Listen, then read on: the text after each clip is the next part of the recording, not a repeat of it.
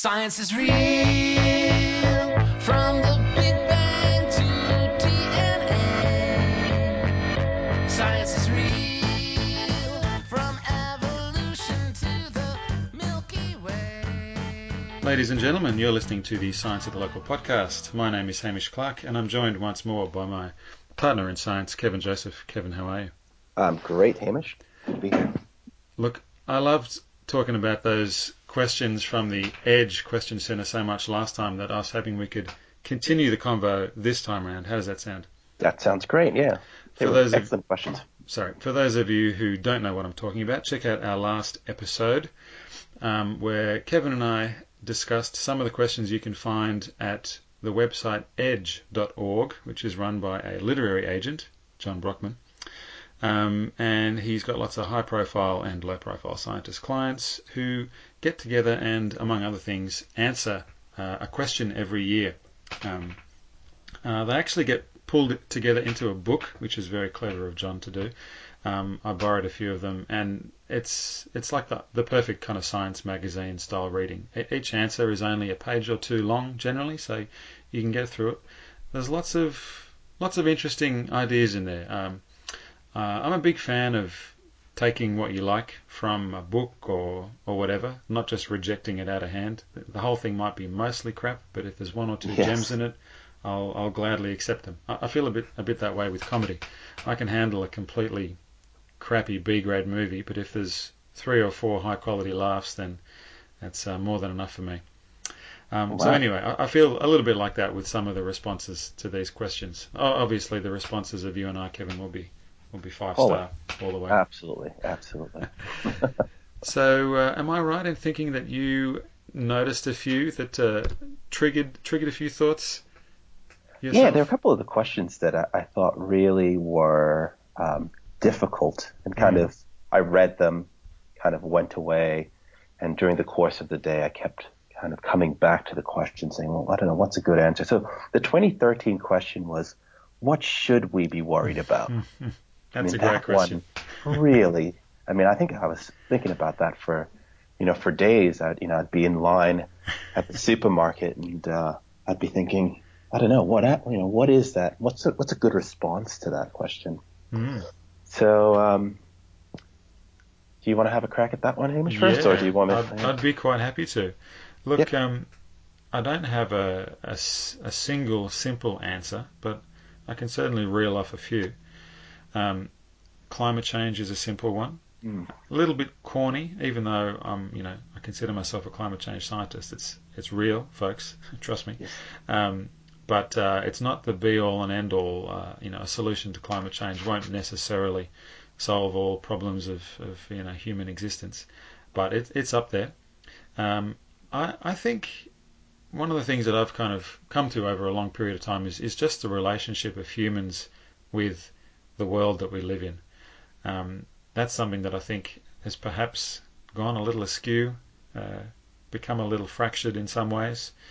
Um, so if I was going to nominate something to worry about, it might be our relationship to the world around us. Um, I think David Suzuki has put it beautifully. Um, we are basically the environment. There's no line between us and the environment. Whatever we do to the environment, we do to ourselves. Uh, and him and some other people have come up with this cool thing uh, they call the Declaration of Interdependence, uh, which says, Oh, hey, right. we kind of depend on each other.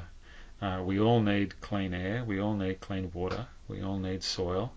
You know, we need biodiversity. Um, and so it's not a human-centric kind of uh, way of looking at things. But yeah, it's great. So um, there are a couple of things, but uh, I mean, I could that's just, I, could, I could pick up a tabloid and tell you 25 things that we could also be worried about. You know, ter- terrorism and crime and you know people doing nasty things to each other and yeah, but there's, there's a few. I think that's a great ones.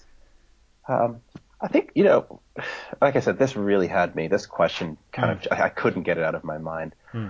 It, the thing that prob- I kept coming back to for me um, that probably best kind of summed up my anxieties Mm. was orthodoxy. I feel like Ooh. that is, I think, the concept. You know, every every thought tended to come back to some version of orthodoxy. That hmm at times we, you know, um, we get swept up in these moments where this is the accepted truth. This you must believe. This is the normal. This is the current that you're swimming in. Mm. And um, and sometimes maybe we close our eyes, you know, even Mhm. for a fraction of, of a moment, or for a few years, or for a few decades, and you know, we just kind of go along with the current. Mm. And That's so I see that yeah. in science and you know in education and yeah, in lots of different fields in health where we it feels like uh, we probably do close close our eyes and um, and just swim with the current, and that Mm. that can be very dangerous because um, we end up in places Yes. maybe we uh, We didn't mean, we That's didn't mean right. to end up, yeah. Um, Yeah. The status quo is that another way of kind of Yeah, describing absolutely, the yeah. orthodoxy? Yeah, yeah. It's it's pernicious. It's um it's very what's the word I'm looking for? It's kind of it's hard to detect because it's just part of the furniture. You know, you have to look hard. You need to kind of look with pretend you're an alien coming to Earth and, and ask, well, why are they doing this? What's going on? Because, as you say, you get so swept up in the current of things that you can't even recognize that's right. that what Yeah. you're doing is, is certain decisions were made, whether conscious or not. Yeah. That's a I hard one too, challenging it because That's right. Yeah, it requires a lot of a lot of effort, I suppose. and it's vigilance in terms Mm. of also just constantly saying, uh, actually challenging yourself and your point of view and Mhm, saying, mhm. I believe this now, but maybe I won't believe that in believe the same thing in five years. That I Mhm. I need to keep looking and I need to keep questioning and searching for yeah bigger Mm. truths and Mm. so yeah I think that's after about a, it took me literally about a week to it really I couldn't get this question out That's a my good mind. one. That's a good one. Yeah, uh, I like your response to that one. Um, uh, well, look, listeners, if you have any ideas of what we should be worried about, feel free to get in touch with us on Facebook. We have uh, an active Facebook community. We like hearing from you and sharing news about what we're up to. So if you ever have any thoughts on these uh, podcasts or anything else, please drop us a line. Um, were there any other questions that uh, tickled your fancy, Kevin? Um, yeah, the 2016 question about uh, what do you consider the most interesting recent scientific news, and what makes it important? Okay, so Um, pretty pretty concrete one there, quite down to earth. Yeah, and um, uh, that one came up. To, you know, comes up came to mind because as a teacher, um, Mm. it's you know I'm constantly trying to, um, you know, exude the relevance and kind of talk up the relevance of science and Yeah, um, why my students one. should, Mm. you know, be really interested in um, scientific history as well as um, the current events, the news, Mm. etc. Can I uh, Can I tell you a secret, Kevin? I Um, I struggle very badly to come up with a relevance. I just, if I find something Yeah. interesting, it's interesting, and I'm terrible at persuading other people that they should be interested in it too. I think that's actually the question I probably get most asked most you know, as a teacher. Just that, Mm. you know, why should sorry, why should I? Mm. Why should I? So, um, know, why are we learning this, sir? Yeah, bloody hell. Yeah, no, it's every day, pretty much. Well, look, it's good that they're questioning the orthodoxy, I suppose, but um, yes, that is. Yeah. Um, yeah, that's that's hard for you. Uh, You can give a kind of uh, the uh, the scaffolding type answer, which I like about science, is everything's kind of built on on it on That's right. Yeah. on our understanding of different fields. And so, if you want to know, you know, about the way the world works, well, then it's important to know a bit about this biology here, or this chemistry here, or this physics there. But then you're appealing to something in someone which just might not be there. You know, they might be interested purely for, you know, sexy or cool reasons, or they might be interested purely for commercial reasons. You know, there's a big push from the government, many governments around the world, to, you know, turning science to commercial advantage, uh, which is fine. Um, but I think it's potentially not the only, you know, use of science uh, turning it into into you know business gains. So yeah, why is it important? That's that's a tough one. Yeah. Well, at times, look, I mean, trade secret. The reality is sometimes I do have to say, well, nerds are cool, and um, that's why. And does anyone buy that particular explanation? No, I think maybe two people in the history of mankind. Right. Yeah. Okay. Yeah. Um, I used to do some freelance writing uh, for the magazine uh, Cosmos, not to be confused with the magazine Cosmo.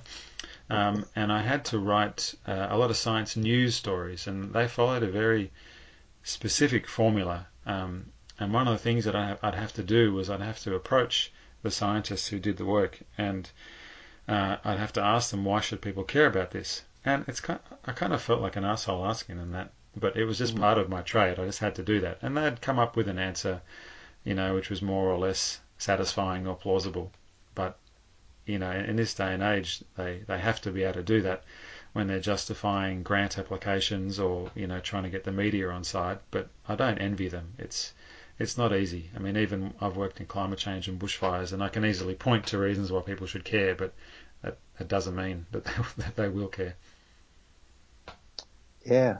Well, can I just say it, tell the, the listeners Hmm. um, this funny story that um, I was teaching a class a couple of years ago on kind of global issues and global problems, I think it was called. Um, and the assessment was the students had to look up a, we, we learned about a range of issues and then had to write a kind of scientific piece convincing me of, uh, of a position on global issue, on a, a particular global issue. hmm So I ran to an English teacher and they said, "Oh, look, I, I was kind of working out my scaffolds for the students and giving them examples."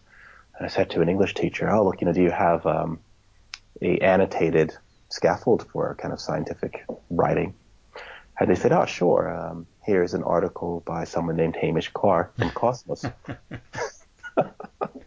so, in the smallness of the world and just uh, Worlds are colliding. Yeah, And that, that was held up as a bad example, correct? It was a wonderful example. Oh, oh yes, I think it was about kind. viruses, if I remember correctly. Ah, yes, I, I remember that article actually. Viruses are fascinating, people. Um, That's right. We actually had a podcast. Paul Young, I believe his name is, professor from Queensland, talking about viruses and about placental mammals and how the whole reason that, that we exist is because of a virus. But anyway, I digress. That's a cool little connection there. Yes, yeah. So, Um, Sorry, go on. uh, yeah, so, um, yeah, so that was yeah, small world. And, uh, Hmm. uh, I've lost my train of thought now. yeah, yeah, that happens. That's the internet's fault. Uh, for those of you who caught our last podcast where we spoke about how the internet is changing the way you think, look, let's just quickly touch on another question before we sign off.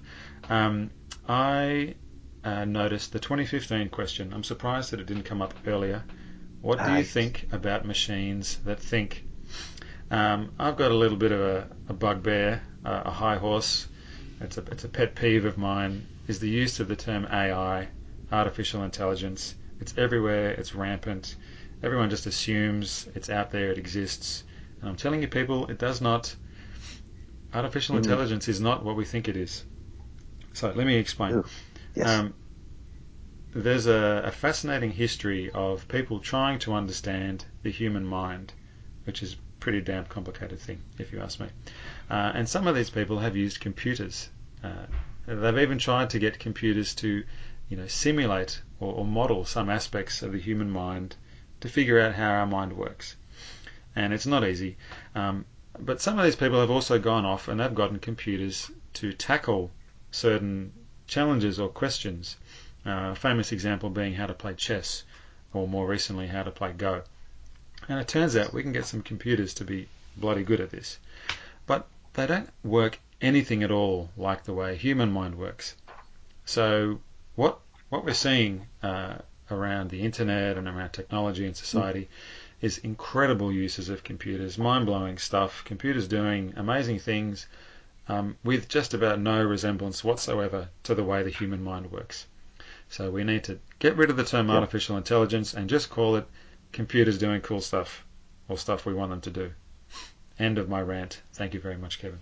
Oh, I like that actually, I, and that's I think that's an that's an excellent point because I think the you know when I looked at that question, my response was I mean it's pretty much straightforward. They scare the crap out of me, um, um, and I think it's um, the first thing that came to mind is that idea of kind of linking to what you're saying is, you know, machines that think. The first question I had was, what does it mean about what we assume, uh, we as human, where have we gotten to Mm-hmm.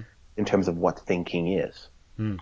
You know, and the series of thoughts that are um, that are connected to that, leading up to, you know, determining, making decisions, etc. And um, I think I, I see your, that's an, you make an excellent point that Mm. maybe we're basically talking about a computational kind of intelligence rather Mm-hmm. than um, It's certainly powerful, no question about right. that. Let's not confuse resemblance to the human mind with, um, you know, a lack of power or, or power. Um, absolutely, you know, Yeah.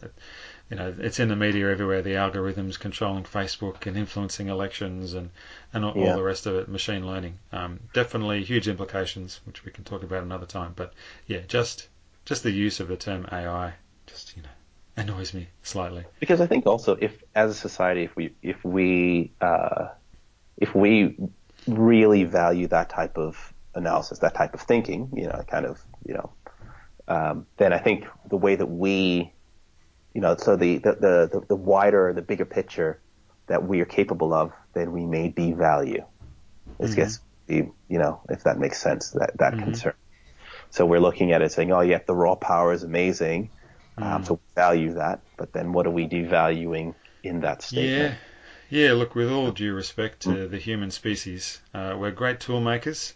Maybe not so great at uh, understanding and you know moderating our use of tools.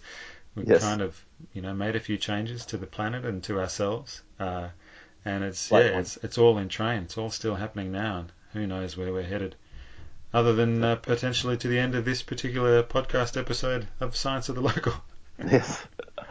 Um, Good talking to you, Hamish. Yes, always a pleasure, Kevin. Thank you very much. And I hope I can pick your brain uh, uh, again about some more of these edge questions. And there's another topic I'd love to talk to you about. I reckon an excellent topic for a future episode would be the creators of the theme music for our current season of Science at the Local. They might be giants. Are you familiar with their children's album, Here Comes Science? Uh, no, actually, but I did It's see them. pretty when I was much the album of the century, if you ask me. Um, fantastic songs about science, very accessible, and I reckon we could do one or two uh, episodes where we drill down and discuss and listen to some of these great songs. So uh, stay tuned, listeners. Uh, I hope we, hopefully, we can get around to that sometime soon. All right, bye for now. Bye. You've been listening to the Science at the Local podcast, available on iTunes, soundcloud.com slash science at the local, and all good podcast providers. Science at the Local is not just a podcast, it's also a series of bi-monthly talks by expert and engaging scientists delivered in a cozy setting to the good folk of the Blue Mountains. To find out more, go to facebook.com slash science at the local. Science at the Local is run by me, Hamish Clark, and Kevin Joseph. We're supported by Springwood and Winmalee Neighbourhood Centres, and in 2017 by the Inspiring Australia program of the Australian Government. By listening to this podcast, you accept our end user license agreement. Science is real from the big